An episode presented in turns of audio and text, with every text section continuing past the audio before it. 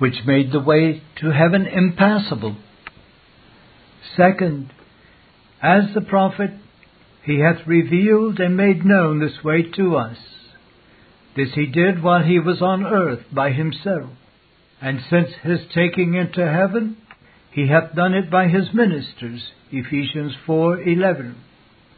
Third, as a king, he causes the way to be laid out, fenced in, and made common for all his people, so as it may well be styled the king's highway. Unquote. Through the veil, that is to say, his flesh, it is through the humanity of Christ that the way to heaven has been opened, renewed, and consecrated.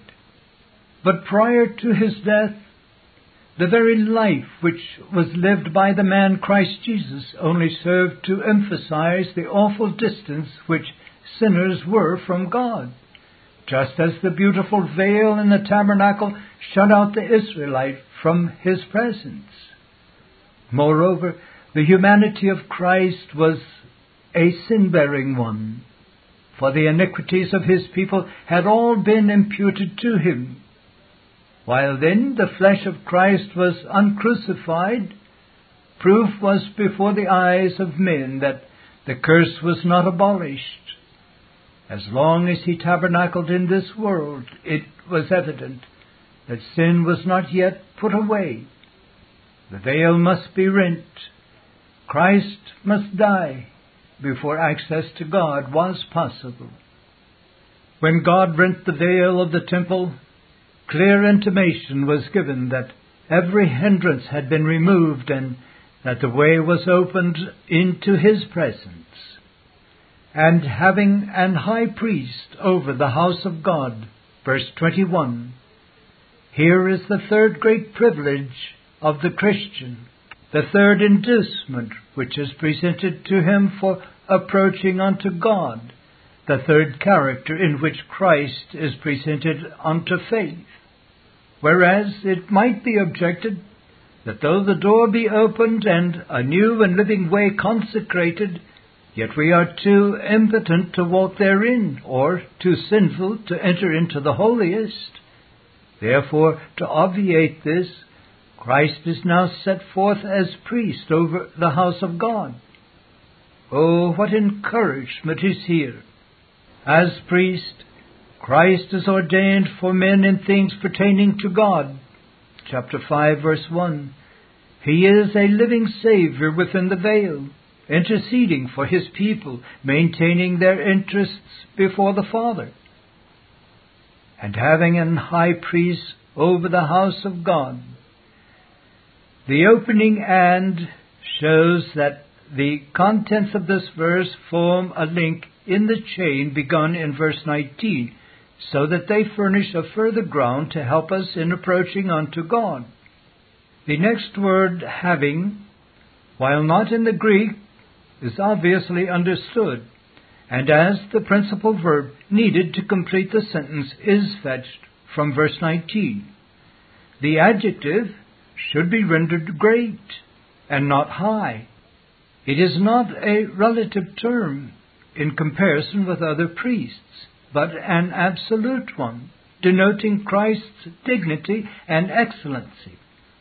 He is great in his person in his worthiness, in his position, in his power, in his compassion. To show for whom in particular Christ is the great priest, it is here added over the house of God. John Owen said, The apostle doth not here consider the sacrifice of Christ, but what he is and doth after his sacrifice now that he is exalted in heaven. For this was the second part of the office of the high priest. The first was to offer sacrifice for the people.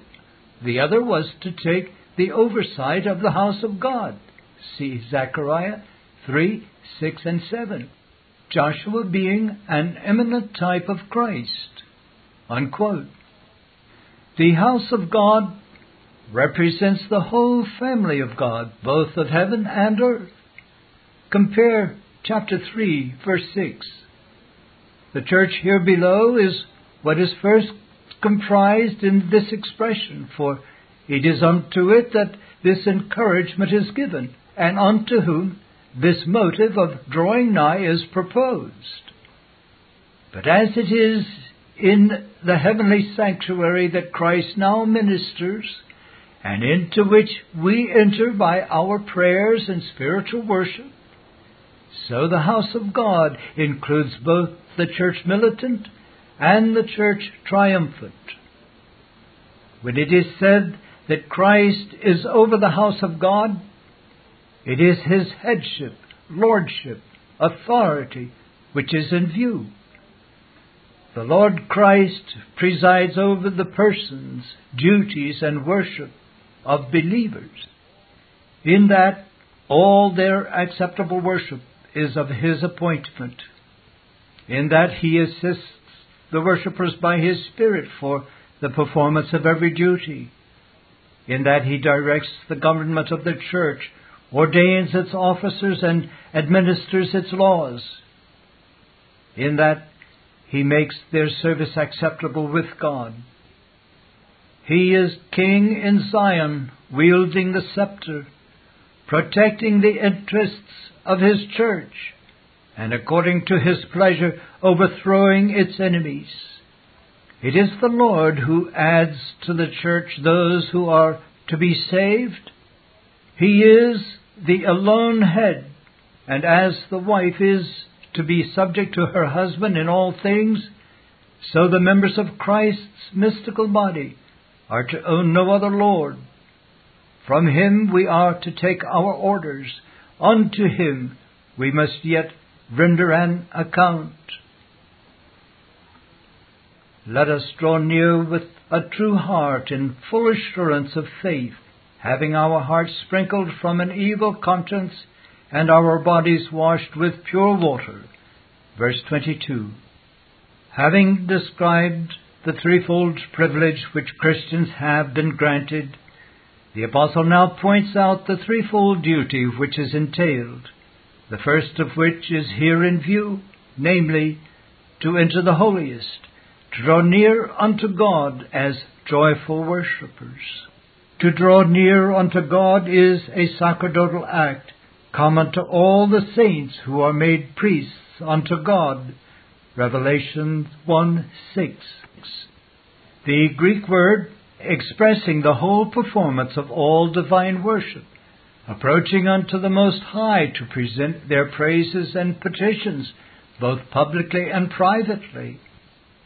Ebenezer Erskine said, To draw near to God is an act of the heart or mind whereby the soul, under the influence of the Spirit, sweetly and irresistibly returns to God in Christ as its only center of rest.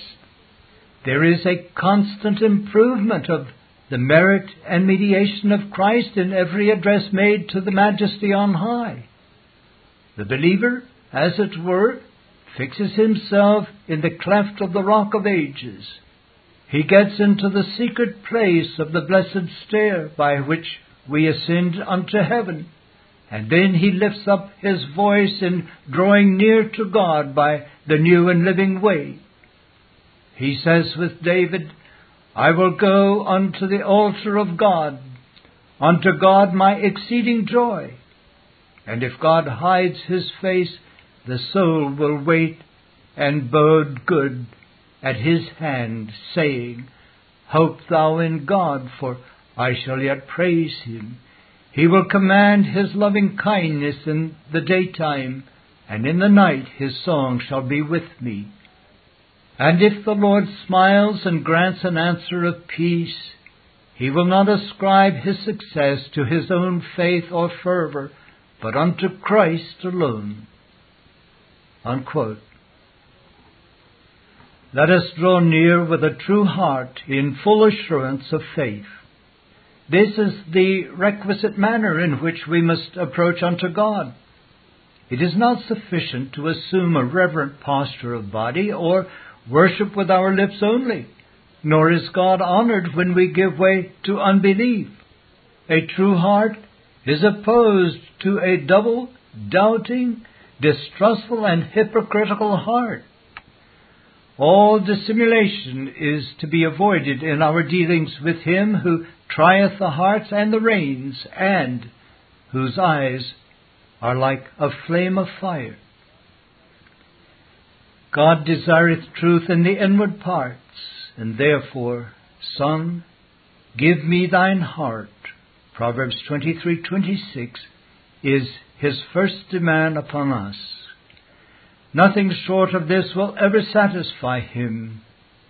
But more, there must be a true heart, a sincere, genuine, honest desire and determination to render unto him that which is his due we cannot impose upon him beautiful language designed for the ears of men or emotional earnestness which is only for effect does not deceive God. God is spirit, and they that worship him must worship in spirit and in truth. John 4:24. How this condemns those who rest satisfied with the mere outward performance of duty and those who are content to substitute an imposing ritual for real hard dealings with God. Oh, to be able to say with David, with my whole heart have I sought thee. In full assurance of faith, which means negatively, without doubting or wavering, positively, with unshaken confidence, not in myself nor in my faith, but in the merits of Christ as giving the unquestionable title to draw near unto the thrice holy God.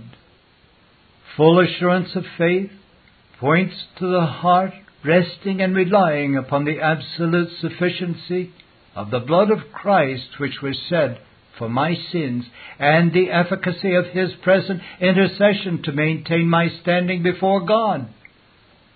Faith looks away from self and eyes the great priest who takes my feeble praise or petitions and purifying and perfuming them with his own sweet incense, Revelation 8, 3 and 4 renders them acceptable to God. But let not Satan deter any timid child of God from drawing near unto him because fearful that he neither possesses a true heart or full assurance of faith. No, if he cannot consciously come with them, then let him earnestly come unto the throne of grace for them. Having our hearts sprinkled from an evil conscience and our bodies washed with pure water. Here we have a description of the characters of those who are qualified or fitted to enter the holiest. A twofold preparation is required in order to draw near unto God. The individual must have been both justified and sanctified.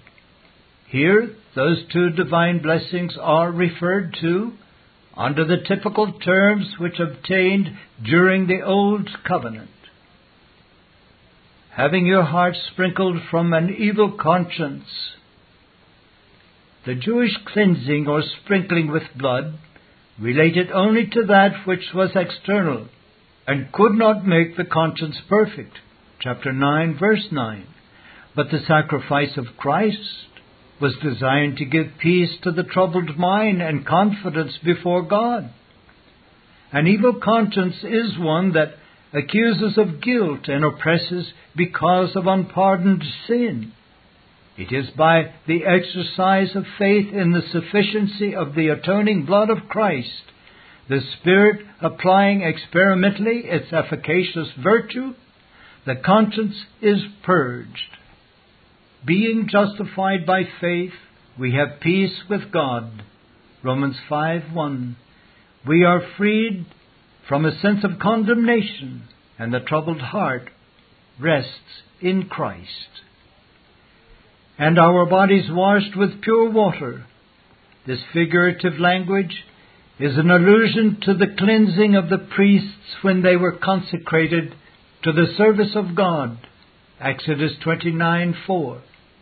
The antitypical fulfillment of this is defined in Titus 3:5 as the washing of regeneration and renewing of the Holy Spirit. But here, the emphasis is thrown on the outward effects of regeneration upon the daily life of the believer. We need both an internal and an external purification. Therefore are we exhorted, let us cleanse ourselves from all filthiness of the flesh and spirit, perfecting holiness in the fear of God. 2 Corinthians 7 1. The sanctity of the body is emphatically enjoined in Scripture. See Romans 12:1, 1 Corinthians 6:16 and 20. The whole of this 22nd verse contains most important teaching on the practical side of communion with God. While the first reference in the cleansing of the conscience and the washing of the body be to the initial experience of the Christian at his new birth, yet they are by no means to be limited thereto. There is a constant cleansing needed if we are to consciously draw near to the Holy God. Daily do we need to confess our sins that we may be daily pardoned and cleansed from all unrighteousness. 1 John 1 9. An uneasy conscience is as real a barrier to fellowship with Jehovah as ceremonial defilement was to the Jew. So too our walk needs to be incessantly washed with the water of the Word. John 13. The Levitical priests were not only washed at the time of induction into their holy office, but were required to wash their hands and feet every time they entered the sacred sanctuary. Exodus 30, 19 and 20. It is just at this very point that there is so much sad failure today. There is so little exercise of heart before God, so feeble a realization of His high and holy requirements, so much attempting to rush into his presence without any previous preparation. John Owen said, Due preparation by fresh applications of our souls unto the efficacy of the blood of Christ for the purification of our hearts, that we may be meet to draw nigh to God, is required of us. This the apostle hath special respect to, and the want of it is the bane of public worship. Where this is not, there is no due reverence of God, no sanctification of His name, nor any benefit to be expected unto our own souls. Unquote. Arthur Pink continued in the March studies. Study number three The Life of David his anointing. In our last article, we called attention to the time in which David's lot was cast. The spirituality of Israel had indeed fallen to a low ebb. The law of God was no longer heeded, for every man did that which was right in his own eyes. Judges 21:25. The terrible failure of the priesthood stands out clearly in the character of Eli's sons. 1 Samuel 2:22. The nation as a whole had rejected Jehovah that he should not reign over them. 1 Samuel 8:7. The one then on the throne was such a worthless reprobate that it is written, the Lord repented that he had made Saul king over Israel. 1 Samuel 15:36. The utter contempt which the people paid to the sacred tabernacle appears in the dreadful fact that it was suffered to languish in the fields of the wood. Psalm 132:6. Well then might our patriarch cry out, Help, Lord, for the godly man ceaseth. Psalm 12:1. But though the righteous government of God caused Israel to be sorely chastised for their sins, he did not completely abandon them. Where sin abounded, grace did much more abound. Amid the prevailing darkness, Almighty power sustained here and there a light unto himself. The heart of one feeble woman laid hold of Jehovah's strength. He raiseth up the poor out of the dust, and lifteth up the beggar from the dunghill, to set them among princes, and to make them inherit the throne of glory. For the pillars of the earth are the Lord's, and he hath set the world upon them. He will keep the feet of his saints, and the wicked shall be silent in darkness, for by strength shall no man prevail. The adversaries of the Lord shall be broken to pieces. Out of heaven shall he thunder upon them. The Lord shall judge the ends of the earth, and he shall give strength unto his king, and exalt the horn of his anointed. 1 Samuel 2 8 to 10. That was the language of true faith, and faith is something which God never disappoints. Most probably, Hannah lived not to see the realization of her spirit inspired expectations, but in due season they were realized. How encouraging and comforting ought this be to the little remnant of God's heritage in this cloudy and dark day. To outward sight, there is now much, very much, to distract and dishearten. Truly, men's hearts are failing them for fear and for looking after those things which are coming on the earth. Luke 21:26. But blessed be his name. The Lord hath his way in the whirlwind. Nahum 1 3. Faith looks beyond the scene of sin and strife, and beholds the Most High upon his throne, working all things after the counsel of his own will. Ephesians 1:11. Faith lays hold of the divine promises which declare at eventide it shall be light. Zechariah 14:7. And when the enemy shall come in like a flood, the Spirit of the Lord shall lift up a standard against him. Isaiah 59:19. In the meantime, God's grace is sufficient for the feeblest who really trusts him. Samuel was given by God in response to the prayers of Hannah. And who can doubt that David also was the answer to the earnest supplications of those who sought Jehovah's glory? And the Lord's ear has not grown heavy that it can no longer hear. Yet the actions of present day professing Christians say they believe that it has.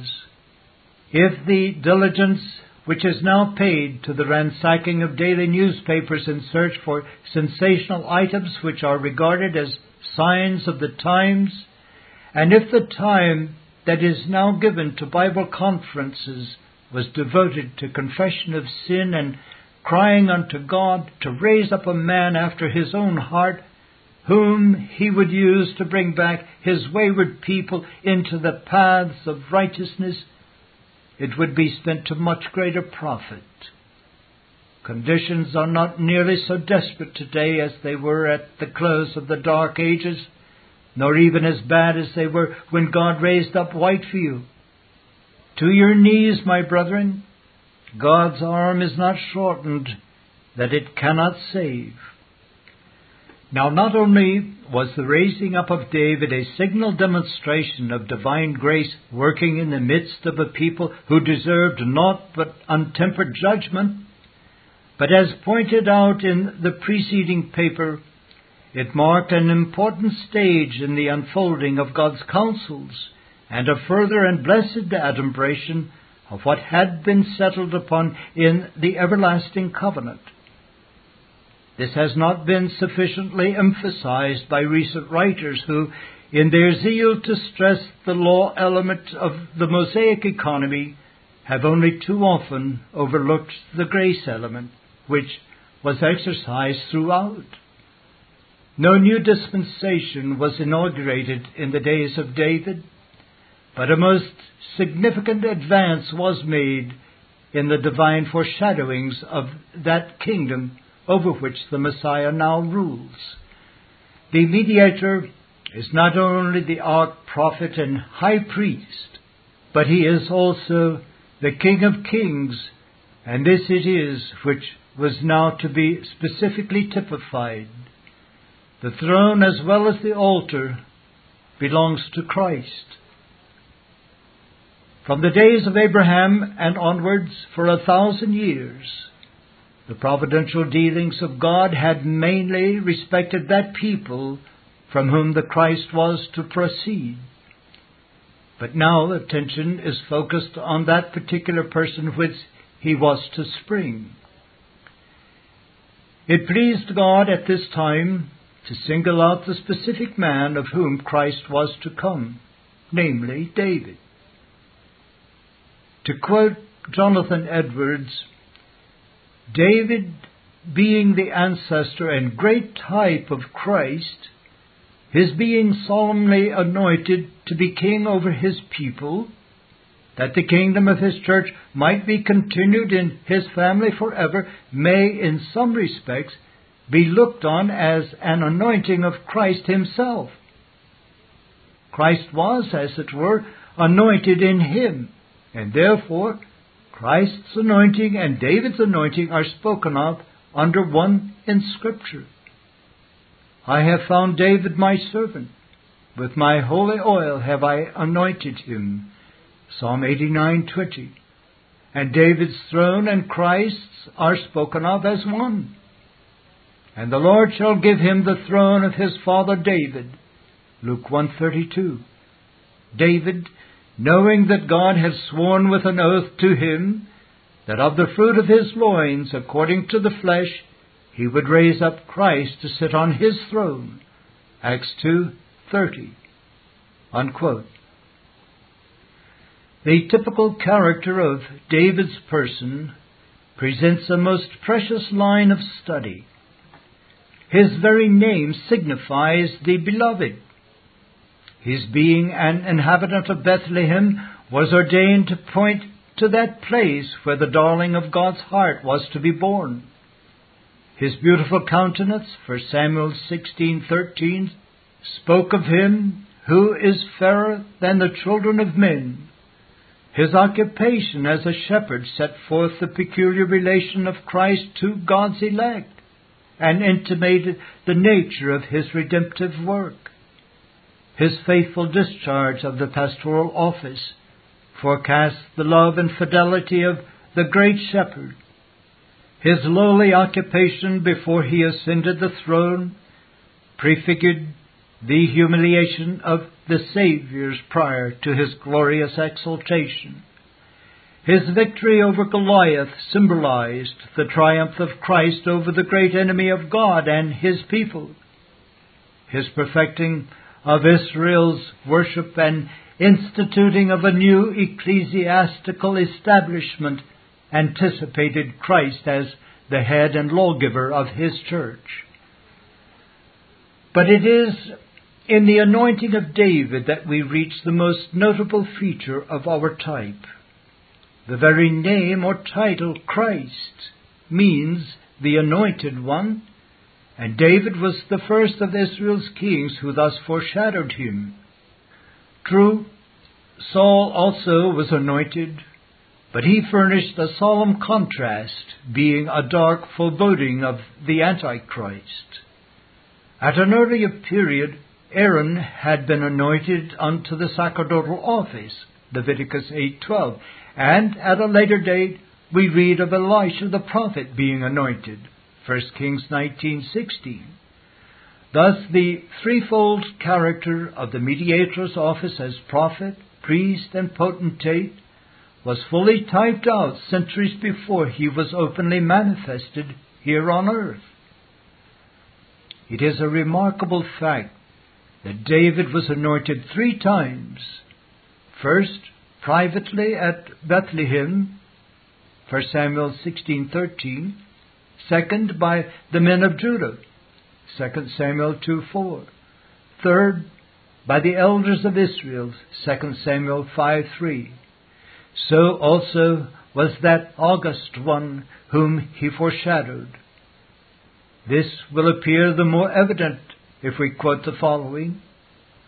Then Samuel took the horn of oil and anointed him in or from the midst of his brethren. And the Spirit of the Lord came upon David from that day forward. 1 Samuel 16:13. Concerning our Lord, his humanity was miraculously conceived and sanctified by the Spirit and endowed with all graces in the Virgin's womb. Luke 1:35. Second, he was publicly anointed with the Spirit. Acts 10:38 at his baptism and thus equipped for his ministry. See Isaiah 61:1. Third, at his ascension, he was anointed with the oil of gladness above his fellows. Psalm 45, 6, and 7. It was to this that the anointing of David more especially pointed. It is striking to observe that God anointed David after Saul to reign in his room. He took away the crown from him who was higher in stature than any of his people, and gave it to one who resided in Bethlehem, which was little among the thousands of Judah. Micah 5 2. In this way was God pleased to prefigure the fact that he who, when on earth, was despised and rejected of men, should take the kingdom from the great ones of the earth. At a later date, this was more expressly revealed, for in the divine interpretation of Nebuchadnezzar's dream, Daniel declared, In the days of these kings shall the God of heaven set up a kingdom which shall never be destroyed, and the kingdom shall not be left to other people, but it shall break in pieces and consume all these kingdoms, and it shall stand forever. Forasmuch as thou sawest that the stone was cut out of the mountain without hands, and that it brake in pieces the iron, the brass, the clay, the silver, and the gold, the great God hath made known to the king what shall come to pass hereafter. Daniel 2, 44 and 45. It was the mediatorial reign of Christ which David foreshadowed and of which he prophesied, Thy throne, O God, is for ever and ever. The scepter of thy kingdom is a right scepter. Psalm 45, 6. That throne is his mediatorial throne, and that scepter is the symbol of authority over his mediatorial kingdom. Those metaphors are here applied to Christ as setting forth his kingly office together with his dignity and dominion, for the throne whereon he sits is the throne of the majesty in the heavens. Hebrews 8 1. Thou lovest righteousness and hatest wickedness. Therefore, God, thy God, hath anointed thee with the oil of gladness above thy fellows. Psalm 45 7. This is in contrast from the days when he was a man of sorrows and acquainted with grief. It denotes his triumph and exultation. It was at his ascension that he was crowned with honor and glory. Just as the priestly office and work of Christ were foreshadowed by Melchizedek and Aaron, so the kingship and kingdom of the mediator were typed out by both David and Solomon. It would lead us too far afield to enlarge upon this very much, but the interested here will do well to ponder such scriptures as 2 Samuel 7, 12 to 16, Isaiah 16, 5, Jeremiah 23, 5 and 6, 33, 14 to 17, Acts 13:34, Revelation 3:7 and 5:5. And let us not be robbed of the preciousness of these passages by the attempts of dispensationalists who would have us believe they belong only to the future. In many instances, their insistence of literalizing many portions of Holy Writ has resulted in the carnalizing of them and the missing of their true and spiritual import. Let the hearer beware of any system of interpretation which takes away from the Christian any portion of God's Word. All Scripture is profitable for doctrine. 2 Timothy 3:16. Between the first and the third anointings of David, or between Samuel's consecrating of him to the kingly office and his actually ascending the throne, there was a period of severe trials and testings during which our patriarch passed through much suffering and humiliation. Here too we may discern the accuracy of our type.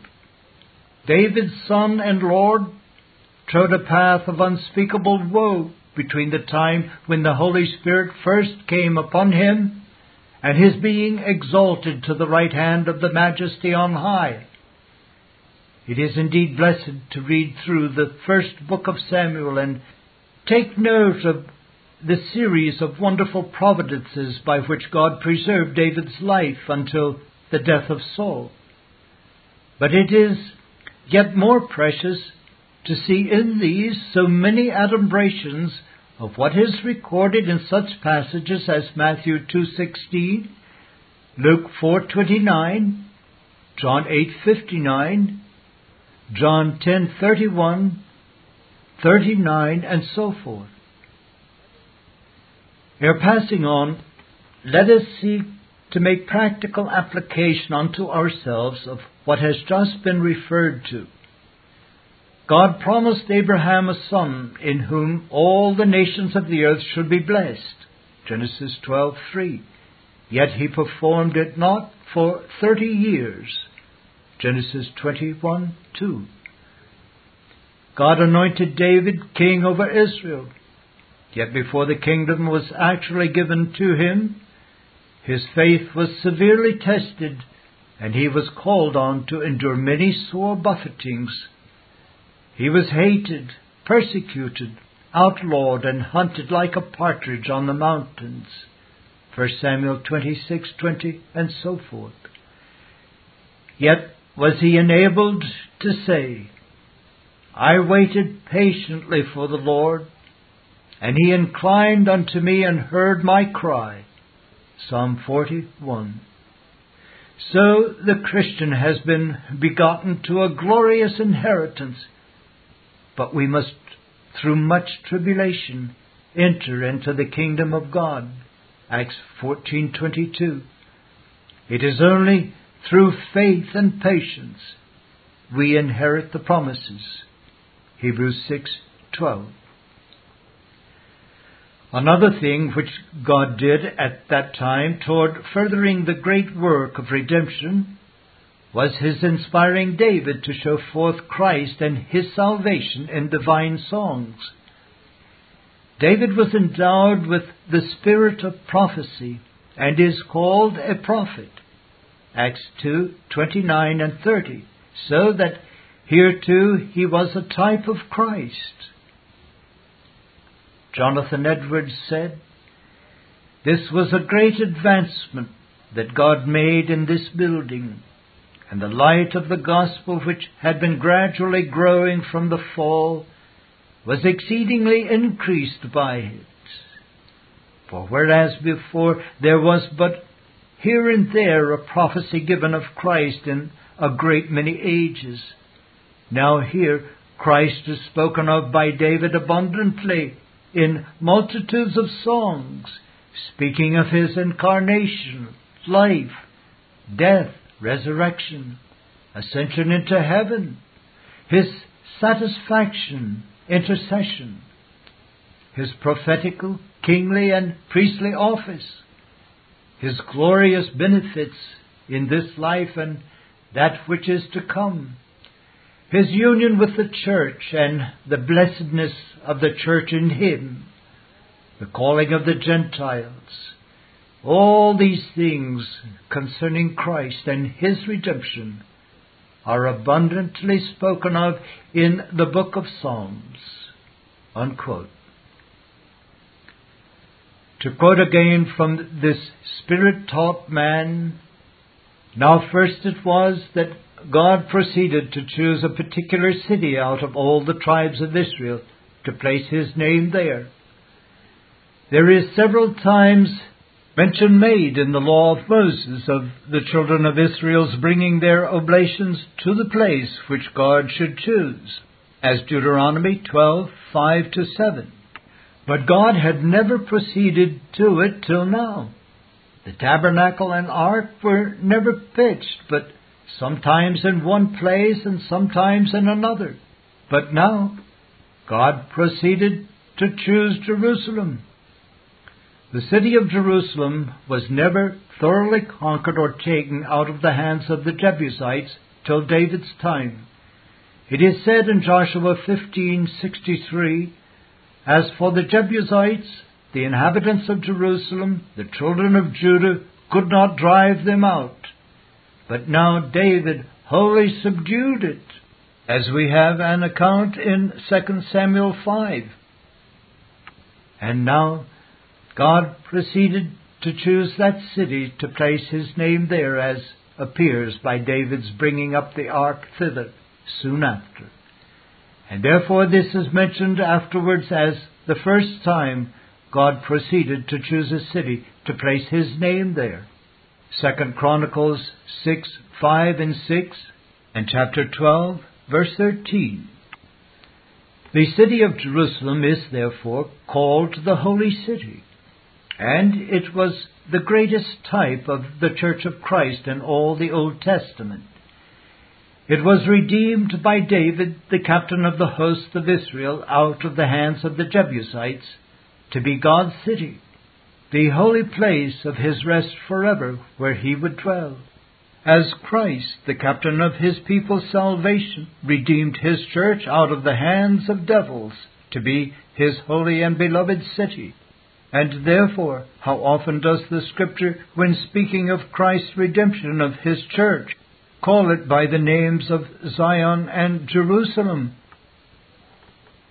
This was the city that God had appointed to be the place of the first gathering and erecting of the Christian church after Christ's resurrection of that remarkable pouring out of the Spirit of God on the apostles and primitive Christians, and the place whence the gospel was to sound forth into all the world, the place of the first Christian church that was to be, as it were, the mother of all other churches in the world.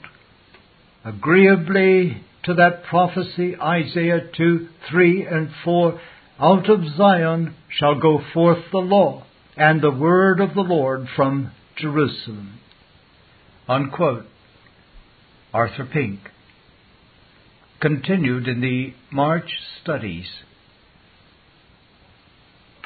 Study number four Profiting from the Word.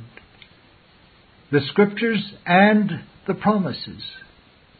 The divine promises made known the good pleasure of God's will unto His people to bestow upon them the riches of His grace. They are the outward testifications of His heart, who from all eternity loved them and foreappointed all things for them and concerning them.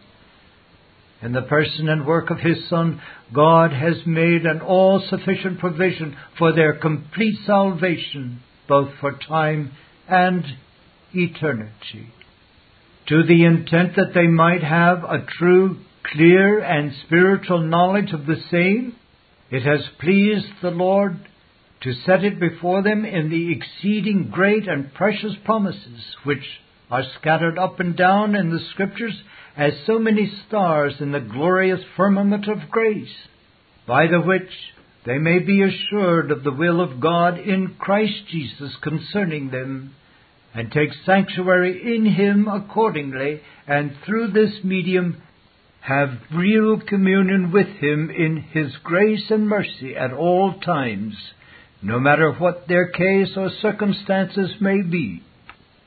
The divine promises are so many declarations to bestow some good or remove some ill.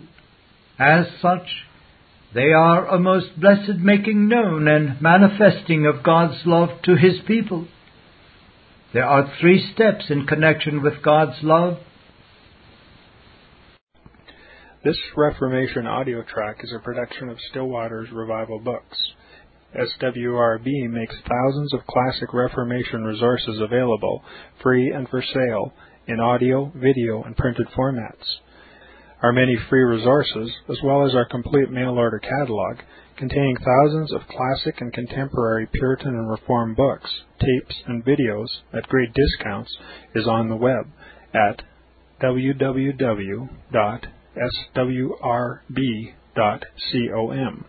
We can also be reached by email at swrb at swrb.com, by phone at 780 450 3730, by fax at 780 468 1096, or by mail at 4710 37A Avenue, Edmonton, that's E D M O N T O N, Alberta, abbreviated capital A, capital B, Canada, T6L3T5.